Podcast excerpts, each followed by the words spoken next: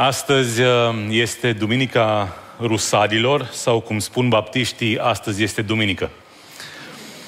Um, și explic asta prin următoarea afirmație, și anume, avem Crăciun fericit, avem Hristos a înviat, avem Hristos a înălțat și cam atât. Um, suntem într-o sărbătoare, suntem într-o sărbătoare cât se poate de clară, uh, conform Scripturii, și probabil că lipsa unui salut și lipsa atenției pe care unele biserici o au asupra acestei sărbători este explicată de mai multe lucruri, însă trebuie să ținem minte că rusalile, sărbătoarea coborârii Duhului Sfânt este o sărbătoare a Sfintei Trăimi, este o sărbătoare a bisericii și ar trebui să fie o sărbătoare în viața fiecărui creștin. Și ce aș vrea să facem este să înțelegem astăzi că este o sărbătoare chiar și a baptiștilor. Amin. Um, hai să ne uităm un pic la cadrul istoric și să înțelegem importanța sărbătorii din perspectivă istorică și uitându-ne la perspectivele istorice să mergem înspre perspectivele textuale și în felul acesta să plecăm de aici cu ceva semnificativ. În primul rând, ne uităm la cadrul istoric și la cadrul istoric aș vrea să ne uităm la istoria planului de mântuire al lui Dumnezeu printr-o lentilă destul de specifică. Poate vreți să luați niște notițe, nu o să vă strice, uh, niște sublinieri pe Scriptură s-ar putea să vă ajute. De aceea, țineți minte în felul următor. Întruparea. Avem în plan, istoria planului de răscumpărare a lui Dumnezeu, avem întruparea care practic este momentul când în sfârșit se împlinesc profețiile. În sfârșit are loc nașterea pruncului promis, care este Mesia, și în sfârșit se întâmplă acele lucruri miraculoase pe care unii le așteptau pentru că cunoșteau Scripturile. Mai mult gândiți-vă că atunci când are loc nașterea, au loc lucruri miraculoase. Se luminează cerul, cântă îngerii, avem o stea specifică care merge într-un loc specific. Apoi avem jertfirea, jertfa Domnului Iisus Hristos, care este apogeul profețiilor și este condiția iertării păcatelor lumii. Planul de răscumpărare al lui Dumnezeu în sfârșit devine oarecum valabil prin faptul că Iisus Hristos este adus ca jertfă. Apoi urmează învierea, da? Avem învierea care confirmă că tot ceea ce s-a profețit și tot ceea ce am crezut ca fiind adevărat este adevărat.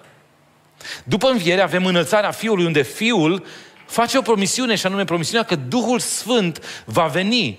Și ce spune că se va întâmpla, într-adevăr se întâmplă. Și în final, al cincelea episod, avem coborârea Duhului Sfânt. Observați, avem un întreg, avem un proces în care fiecare piesă individuală face parte dintr-un întreg și contează și nu poate fi scoasă din respectivul puzzle. Dar, din alăturarea celor cinci evenimente, trebuie să tragem câteva concluzii, câteva aspecte teologice care sunt punctate de diferiți teologi și trebuie să le menționăm și noi într-o predică ca și asta. Și anume, gândiți-vă că toate aceste evenimente sunt clare. Toate evenimentele sunt clare, sunt enunțate, sunt arătate, sunt, uh, avem martori, sunt văzute și proclamate. Noi nu avem nimic neclar, nu se fac greșeli cu privire la când, cui, de ce se întâmplă. Fiecare din aceste evenimente, dacă vreți, sunt inconfundabile. Doi. Toate aceste evenimente sunt orchestrate de Dumnezeu și puse în fapt de El. Ce vreau să spun cu asta? Omul n-a avut nicio putere asupra acestora. Chiar dacă au fost oameni implicați, chiar dacă au fost oameni care au încercat să le evite sau să le oprească, aceste evenimente au avut loc așa cum trebuiau să aibă loc. Cu alte cuvinte, evenimentele sunt inevitabile. Toate cinci. Inconfundabile, inevitabile. Trei, gândiți-vă că sunt independent, independente de condițiile create de oameni. Mă întorc oarecum la punctul de dinainte. Au fost oameni care au încercat să le împiedice, au fost oameni care au încercat să le grăbească, însă nici una dintre ele nu au fost în niciun fel condiționate de oameni. De ce? Pentru că fiecare din aceste evenimente sunt necondiționate. Și patru, și în final, gândiți-vă că fiecare dintre aceste cinci evenimente sunt la singular. Noi nu avem două întrupări, nu avem două jertfe, nu avem trei învieri, ci fiecare este la singular, o singură dată, ceea ce face ca fiecare eveniment să fie irepetabil. Așadar, Ce mă învață planul acesta, istoria planului de mântuire, este că avem coborârea Duhului Sfânt, care este un eveniment inconfundabil, inevitabil, necondiționat și irepetabil.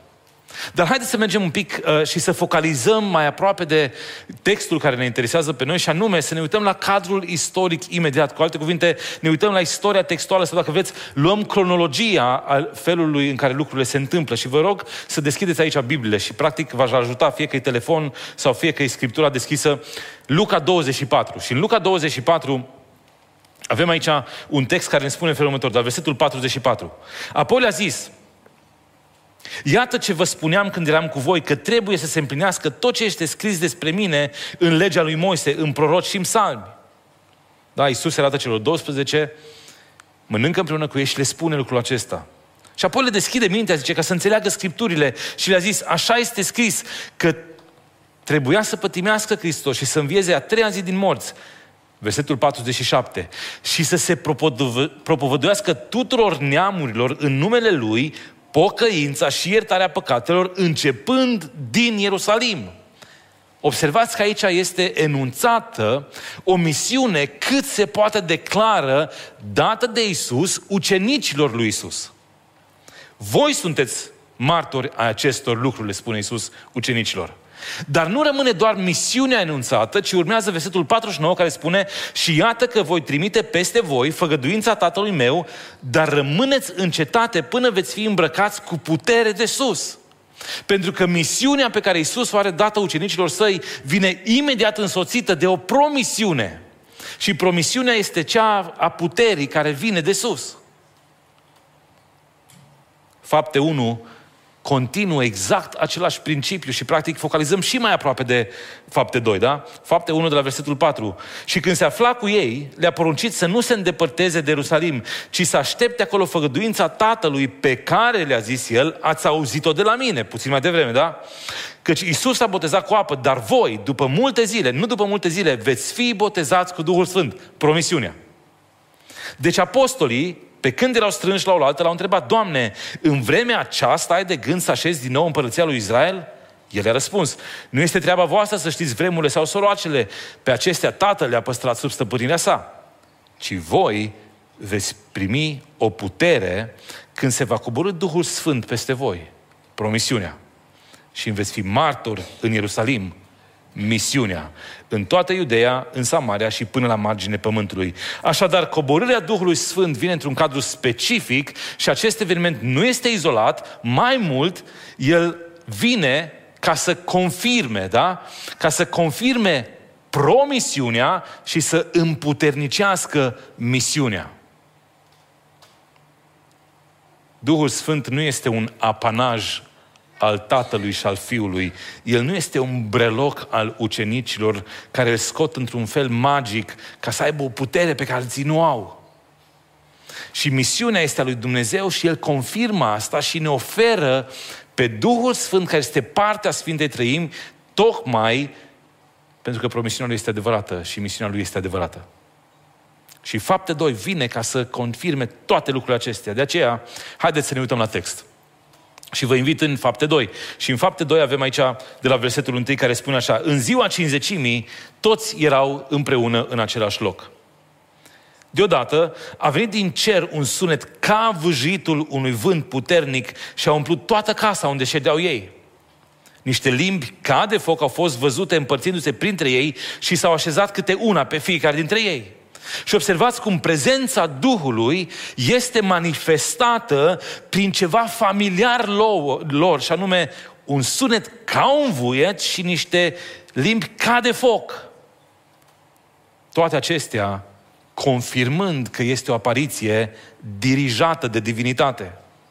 Și apoi aceste limbi permit ucenicilor să vorbească despre activitatea lui Dumnezeu și vedem imediat Că nu vorbesc orice, nu vorbesc din propria lor inițiativă, ci vorbesc ceva foarte specific și clar dat de Dumnezeu. Imaginea focului, pe de altă parte, și a vuietului indică asocierea gloriei cerești, prezența Duhului care vine ca o teofanie acolo.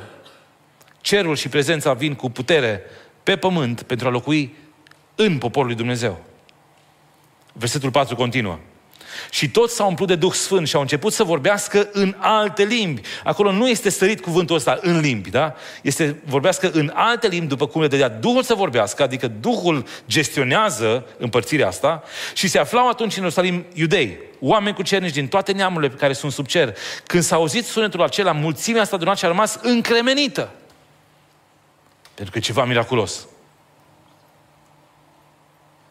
Pentru că îi putea auzi vorbind în limba lui. Fiecare auzea vorbind în limba lui. Toți se mirau și se minunau și ziceau unii către alții, toți aceștia care vorbesc nu sunt ei galileeni? Cum dar îi auzim vorbind fiecare din noi în limba noastră în care ne-am născut? Și aici avem enumerare de toate popoarele prezente acolo. Și vedem cum niște galileeni, un singur popor, reușește să se adreseze către 14 popoare în limba celor popoare. Toți erau uimiți că nu știu ce să creadă și unii ziceau către alții, ce vrea să, ce, ce vrea să zică aceasta? Alții, dar, își băteau joc și ziceau, sunt plini de must. Pentru că nu e așa întotdeauna când suntem martori a unei minuni. Unii credem și îl urmăm pe Hristos, alții credem și bagiocorim pe cei care urmează pe Hristos. Și observați cum toți cei prezenți sunt umpluți de Duhul Sfânt și încep să vorbească în alte limbi, însă ceea ce vorbesc în alte limbi este însoțit de acel cuvânt pneumatos, care explică că limbile sunt legate de lauda pe care Duhul o adresează și vedem că există acolo observații în versetul 7. Nu sunt toți aceștia niște galileeni? De ce? Pentru că în cultura vremii, galilenii nu erau cunoscuți ca fiind cei mai academici oameni. Cu alte cuvinte, nu sunt aceștia niște needucați? De unde știu ei toate limbile astea? Și asta e uimirea, că niște oameni needucați reușesc să se adreseze și să înțeleagă niște oameni care au niște limbi total diferite. Acestea sunt felurile în care Dumnezeu lucrează. Și apoi avem texte din fapte care încep și ne aduc exact aceleași imagini. Uitați-vă în fapte 4 cu 8. Atunci Petru, plin de Duh Sfânt, le-a zis, Petru, plin de Duh Sfânt. Petru este, Petru este umplut cu Duhul Sfânt ca să poată să se adreseze mulțimii, care explică ceea ce a avut loc. Drept urmare, comunitatea este umplută de Duh Sfânt. Uitați-vă în rugăciunea din 431. După ce tocmai a avut loc lucrul respectiv, după ce s-au rugat ei, s-a cutremurat, cutremurat locul unde erau adunați, toți s-au umplut de Duh Sfânt și umplerea de Duh Sfânt vesteau cuvântul lui Dumnezeu cu îndrăzneală. 4 cu 31. Deci umplerea, promisiunea vine urmată de o misiune. Versetul 6 cu 3. Cei aleși să ajută veduvele sunt plini de Duh Sfânt. Observați, o lucrare care pare administrativă este cât se poate de spirituală, pentru că Duhul Sfânt puternicește respectiva lucrare. După aceea lui Pavel se promite umplerea în 9 cu 17. Anania a plecat și după ce a intrat în casă a pus mâinile peste Saul și a zis, frate Saule, Domnul Iisus care ți s-a arătat pe drumul pe care veneai, m-a trimis ca să capeți vederea și să te umpli de Duh Sfânt. Și apoi Pavel este trimis. Și se spune care acea umplere. Atunci Saul, care se mai numește și Pavel, fiind plin de Duh Sfânt, s-a uitat țintă la el. 13 cu 9. Și comunitatea, spre final, în 13 cu 5, 2, ni se spune, ni se spune acolo, în timp ce ucenicii erau plini de bucurie și de Duh Sfânt. Observam așadar că expresia din fapte este legată de proclamarea Evangheliei și de echiparea pentru proclamarea Evangheliei. Țineți minte contextul? Misiune, promisiune. Hai să mergem un pic mai încolo. Concluzia, dacă citim fapte 2, dacă ne uităm în viața apostolilor, dacă ne uităm în Scriptură, vom vedea că lucrarea Duhului implică mai mult decât misiune. Și ce aș vrea să facem în minutele pe care le avem la dispoziție, puține minute, este să ne uităm și să răspundem la întrebarea ce face Duhul Sfânt? Care este rolul Duhului Sfânt în viața credinciosului? Și dacă avem o oarecare, un oarecare handicap în felul în care ne uităm la Duhul Sfânt, s-ar putea ca explicația acestui handicap să fie o înțelegere eronată a cine este Duhul Sfânt și ce face Duhul Sfânt. De ce? De multe ori se întâmplă ca în loc să ne uităm la lucrurile fundamentale legate de Duhul Sfânt și rolul Duhului Sfânt, este că ne uităm la rezultatele lucrării Duhului Sfânt, încercând să judecăm identitatea Duhului Sfânt. Așadar, haideți să ne uităm la lucrurile care țin de natura lui Dumnezeu și de natura felului în care Dumnezeu lucrează, uitându-ne la faptul că lucrarea Duhului Sfânt este să se implice în mod personal și activ în viața creștinului. Cinci lucruri vreau să punctăm în dimineața asta. Și în primul rând, regenerarea sau viața nouă. Lucrarea Duhului Sfânt în viața credinciosului începe cu regenerarea. Biblia spune clar că suntem cu toții păcătoși. Suntem incapabili de propria noastră neprihănire și de propria noastră viață spirituală. Mintea noastră, din cauza căderii în păcat, este ostilă lui Dumnezeu, iar trupul nostru caută întotdeauna plăcerea. Plăcerea care, este, care se luptă cu neprihănirea. Cum poate așadar cineva să facă un pas către Dumnezeu? Cum poate cineva care este orb să vadă, nu? Și Pavel explică lucrurile acestea. Și aici vă invit să întoarcem în Tit. În Tit, în capitolul 3. Și acolo ni se spune la versetul 3 așa. Căci și noi eram altădată fără minte, neascultători, rătăciți, robi de, robiți de tot felul de pofte, de plăceri, trăind în răutate și în pismă, vrednici să fim urâți și urându-ne unii pe alții. Dar când s-a arătat bunătatea lui Dumnezeu, Mântuitorul nostru și dragostea lui de oameni, El ne-a mântuit nu pentru faptele făcute de noi în neprihănire, ci pentru îndurarea Lui, prin spălarea nașterii din nou. Și aici cuvântul este regenerarea, adică prin înnoirea făcută de cine? Textul spune clar, de Duhul Sfânt. Deci Duhul Sfânt produce regenerarea noastră. Acest Duh Sfânt pe care l-a vărsat din belșug peste noi, prin Isus Hristos, Mântuitorul nostru. Pentru că odată socotiți neprihăniți prin Harul Lui, să ne facem înădejde de moștenitori ai vieții veșnice. Cu alte cuvinte, mântuirea noastră în mila Lui se produce prin lucrarea regeneratoare a Duhului Sfânt. Și viața fiecărui credincios, atenție, viața credinciosului începe cu această lucrare miraculoasă a Duhului Sfânt. El învie morții, El dă vedere orbilor, El dă urechi surzilor. Aceasta este lucrarea de regenerare în credincios. Și urmează să explicăm un pic contextul. Potrivit învățătorii lui Isus, activitatea Duhului Sfânt este esențială la convertire. Regenerare, convertire, stați că mai urmează. Convertirea este întoarcerea omului lui Dumnezeu, omului la Dumnezeu și constă în două elemente. Las ce faci cu noi? Faci teologie sistematică? Da. Convertirea este întoarcerea omului la Dumnezeu și constă în două elemente. Dacă vreți, unul negativ și unul pozitiv. De ce negativ?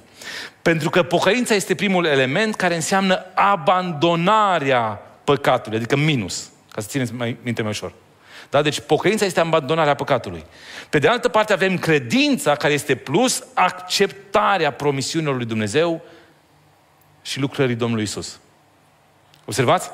Credința și pocăința produc convertirea, care produce regenerarea. Hai să vedem ce spune Iisus lui Ioan, lui Nicodim în Ioan 3. Drept răspuns, Iisus a zis, adevărat, adevărat îți spun că dacă un om nu se naște din nou, nu poate vedea împărăția lui Dumnezeu. Nicodim a zis, cum se poate naște un om bătrân? Poate el să intre a doua oară în pântecele mamei sale, să se nască? Iisus a zis, adevărat, adevărat îți spun că dacă nu se naște cineva din apă și din Duh, nu poate să intre în împărăția lui Dumnezeu. Cu alte cuvinte, Duhul Sfânt este esențial acolo. Ce este născut din carne este carne, ce este născut din Duh este Duh. Nu te mira că ți-am spus, trebuie să vă nașteți din nou. Și uitați versetul 8 ce spune, vântul suflă încotro vrea și auzi vuietul, dar nu știi de unde vine, nici încotro merge. Tot așa este cu oricine este născut din Duhul, pentru că transformarea nu este dependentă de noi, ci exclusiv de rolul Duhului Sfânt. Și nu putem să o gestionăm noi. Prin pocăință și credință să produce convertirea care este perspectiva omului și a lui Dumnezeu asupra începutului vieții creștine. Acesta a fost primul punct. Duhul Sfânt este agentul care produce această regenerare, viață nouă. Însă această regenerare este doar începutul.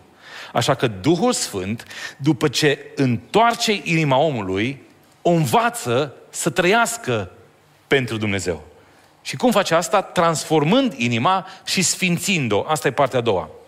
Un credincios care a primit o viață nouă este chemat să nu mai trăiască așa cum a trăit în trecut, ci să trăiască conform unei creații noi. Uitați-vă în 2 Corinteni 5 cu 17. Pentru asta, credinciosul trebuie să dea la moarte păcatul. Efeseni 4 cu 22, Coloseni 3 cu 5. Și după ce dă la moarte păcatul, el trebuie să trăiască această nouă identitate după asemănarea lui Dumnezeu în adevărata dreptate și sfințire. Deci sfințirea este un proces care începe la convertire și merge până la moarte. Așadar, Credinciosul trebuie să limite și să-L asculte pe Hristos. Acesta este procesul de sfințire. Și Duhul Sfânt ce face?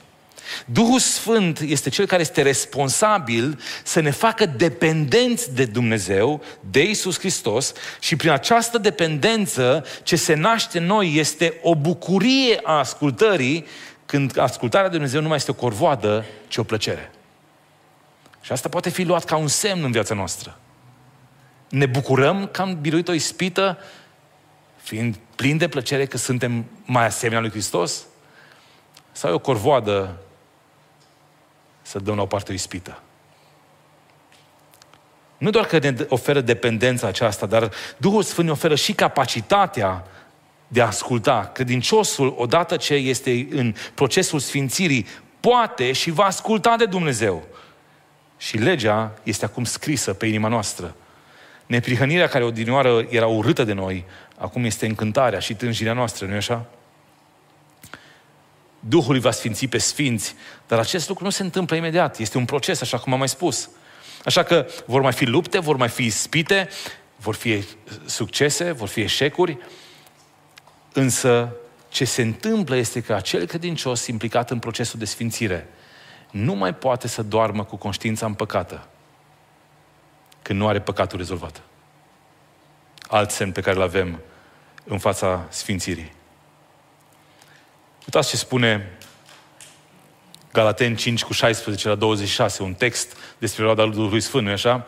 Începem la versetul 16. Și zic, dar, umblați cârmuiți de Duhul și nu împliniți poftele firii pământești. Cu alte cuvinte, cârmuirea de Duhul te face să fugi de poftele firii pământești. Căci firea pământească poftește împotriva Duhului și Duhul împotriva firii pământești. Sunt lucruri potrivnice unele altora, așa că nu faceți, nu puteți face tot ce voiți. Dacă sunteți călăuziți de Duhul, nu sunteți sub lege. Și faptele firii pământești sunt cunoscute și sunt acestea. Și mare păcat că sunt așa de arhaice cuvintele, dar uitați care sunt ele. Prea curvia, curvia, necurățirea, desfrânarea, închinarea la idoli, vrăjitoria, vrăjbile, certurile, zavistiile, mâniile, neînțelegerile, dezbinările, ceturile de partide, pismele, ucidele, bețiile, îmbuibările și alte lucruri asemănătoare cu acestea. Vă spun mai dinainte, cum am mai spus, că cei ce fac astfel de lucruri nu vor moșteni împărăția lui Dumnezeu. Cu alte cuvinte, Duhul Sfânt este Cel care ne sfințește ca să moștenim împărăția lui Dumnezeu. Roada Duhului, din potrivă, este dragostea, bucuria, pacea, îndelunga răbdare, bunătatea, facerea de bine, credincioșia, blândețea, înfrânarea poftelor. Împotriva acestor lucruri nu este lege. Că cei ce sunt ale Hristos Iisus și-au răstignit firea pământească împreună cu patimile și poftele ei. Dacă trăim prin Duhul, să și umblăm prin Duhul. Da? Noi trăim prin Duhul. Odată ce am fost convertiți, avem Duhul. Să și umblăm prin Duhul. Și observați, în tot acest text există un contrast între dorințele firii și dorințele Duhului.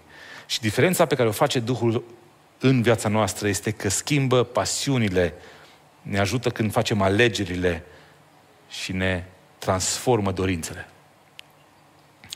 Într-al treilea rând, continuăm această teologie sistematică, Duhul Sfânt mărturisește despre Hristos. Duhul Sfânt lucrează constant, mărturisindu-i credinciosului în noi, prin Duhul, că Hristos este suficient cu ce a făcut și când a făcut pentru noi. Nu mai avem nevoie de nimic în plus în afară de Hristos. El mărturisește, Duhul mărturisește despre viața și ascultarea perfectă a lui Hristos, despre jertfa de ispășire, despre faptul că El a luat asupra lui toată mânia, despre neprihănirea lui perfectă, despre învierea lui minunată, despre puterea lui în viața noastră și asupra morții și asupra păcatului. De asemenea, el mărturisește că credinciosul a primit Duhul înfierii, că atunci când ești singur, abătut, când te lupți, să poți să strici conform Duhului învierii, Ava, Tată. Romani 8 cu 16, 17. Nu contează cât de slab suntem. Nu contează că suntem de abătuți, nu contează că suntem de loviți. Prin Duhul noi putem întotdeauna striga către Dumnezeu, ca și către Tata. Vă rog, uitați-vă la rugăciunile voastre. Uitați-vă la rugăciunile noastre. Când zicem, Doamne Dumnezeule sau Dragă Tată? Duhul Sfânt este un ajutor și o încurajare în cele mai întunecate vremuri ale vieților noastre și nu trebuie să ne uităm mai departe decât ne uităm la Alara și la părinții ei. Cine îi mai poate mângâia? Cine îi mai poate încuraja decât Duhul Sfânt? 4. Duhul Sfânt mai face ceva foarte important și anume, Duhul Sfânt pecetluiește sau securizează și glorifică. Există un text în Efeseni 1 cu 13 care spune așa, și voi, după ce ați auzit cuvântul adevărului, adică Evanghelia mântuirii voastre, ați crezut în el. Țineți minte, pocăință și credință și ați fost pecetluiți cu Duhul Sfânt care fusese făgăduit. Adică ați fost securizați, dacă vreți, cu Duhul Sfânt care fusese făgăduit și care este o arvună sau o garanție a moștenirii voastre pentru răscumpărarea celor câștigați de Dumnezeu spre lauda slavei Lui. Cu alte cuvinte, cuvânt, uh, Sfânt, uh, Duhul Sfânt îl asigură pe credincios atunci când acesta își pune credința în Hristos. Duhul Sfânt este acel um, semn pe mână că tu ești aici, tu aparții aici. Da? El este garanția noastră că atunci când am intrat înăuntru prin regenerare, noi rămânem înăuntru. Orice credincios are încredere de plină că în Hristos este în cel mai sigur loc posibil atunci când stă înaintea lui Dumnezeu. Și Duhul Sfânt oferă această garanție. Și ceea ce Duhul Sfânt asigură începe prin regenerare și prin sfințire și constant ne aduce această imagine a garanției. Petru folosește exact aceeași, uh, uh, aceleași cuvinte similare în 1 Petru 1, de la 3 la 5. Citiți dumneavoastră dacă vreți. Regenerarea și glorificarea sunt un pachet, sunt complementare una cu cealaltă și credinciosul, din cauza aceasta, datorită acestui adevăr, este absolut ferm, sigur că este păzit de însuși Dumnezeu atunci când trăiește în lumea asta prin Duhul Sfânt. Cine mai poate face o asemenea afirmație? Pe mine însuși Dumnezeu, Creatorul lumii, mă păzește prin Duhul Sfânt. Ce speranță și ce siguranță. Și în final, Duhul Sfânt împuternicește, iluminează, învață și dăruiește daruri spirituale.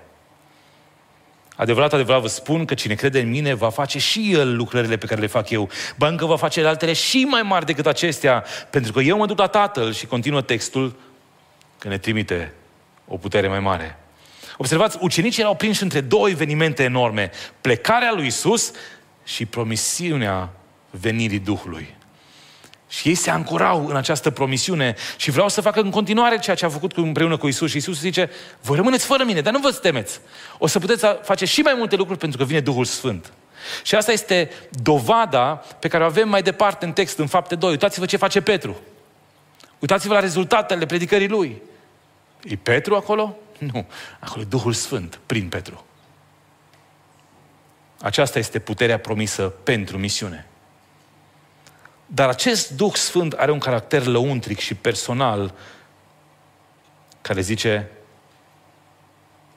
în felul următor, Ioan 14, și eu voi ruga pe Tatăl și El vă va da un alt mângâietor care să rămână în voi în viac, și anume Duhul adevărului pe care lumea nu-l poate primi, pentru că nu-l vede și nu-l cunoaște, dar voi îl cunoașteți căci rămâne cu voi și va fi în voi, lăuntric și personal. Și Duhul Sfânt, fiindcă este lăuntric și personal, ne iluminează și ne face să înțelegem lucrurile, pentru că El ne învață ca să vedem toate lucrurile. Duhul Sfânt ne iluminează și ne învață. Și da, acest Duh Sfânt lucrează în viața credinciosului în mod lăuntric și personal, însă o face pentru public și pentru comunitate. Cum? Dând darurile Duhului Sfânt. Și darurile Duhului Sfânt sunt cât se poate de importante, însă darurile Duhului Sfânt sunt niște daruri care produc diferite tipuri de slujire a lui Dumnezeu în scopul edificării trupului lui Hristos. Atenție! Că nu sunt unii mai norocoși decât alții, nu sunt unii mai insistenți decât alții, ci Scriptura ne arată că Duhul Sfânt oferă după bunul lui plac cui dorește El. Dar toți primim darurile Duhului Sfânt și cu toții suntem atrași, chemați în misiunea lui Dumnezeu. Și Duhul Sfânt lucrează și o face și astăzi, mai ales într-o biserică unită în care fiecare membru funcționează conform darului spiritual pe care l-a primit. Așadar, hai să ne apropiem de final. Și ne apropiem de final adresându-vă câteva întrebări. Și acele întrebări ar trebui să funcționeze ca o invitație la cercetare. Și aș vrea să vă adresez întrebările astea în timp ce plecăm capetele și îl invităm pe Duhul Sfânt să ne cerceteze și să lucreze. Da? Oare înțelegem noi că avem o promisiune care s-a împlinit? Dar mai mult, înțelegem că această promisiune este pentru o misiune și dacă înțelegem că este pentru o misiune, întrebarea este care e misiunea pentru noi? Pentru că atunci când înțelegem că Duhul Sfânt împlinește o promisiune și potențează o misiune, întrebarea imediat următoare este care este rolul meu în planul lui Dumnezeu în misiunea pe pământul acesta? Și abia atunci te întreb, ce dar spiritual ai primit odată cu viața nouă pe care Duhul Sfânt ți-a oferit-o? Și dacă l-ai primit, ce faci cu el? Hai să mergem într-o altă direcție. Dacă Duhul Sfânt este Cel care ne sfințește și ne curăță, întrebarea este cât de evidentă este viața nouă dată de Duhul și viața cea nouă în care lupt constant cu poftele firii și în care, datorită faptului că Duhul mă ajută să lupt, ar trebui să se vadă și victorile, nu înfrângerile. Și ultima întrebare, dăm voi să te întreb, cât de sigur ești de mântuirea pe care o ai? Pentru că Scriptura ne spune că Duhul Sfânt,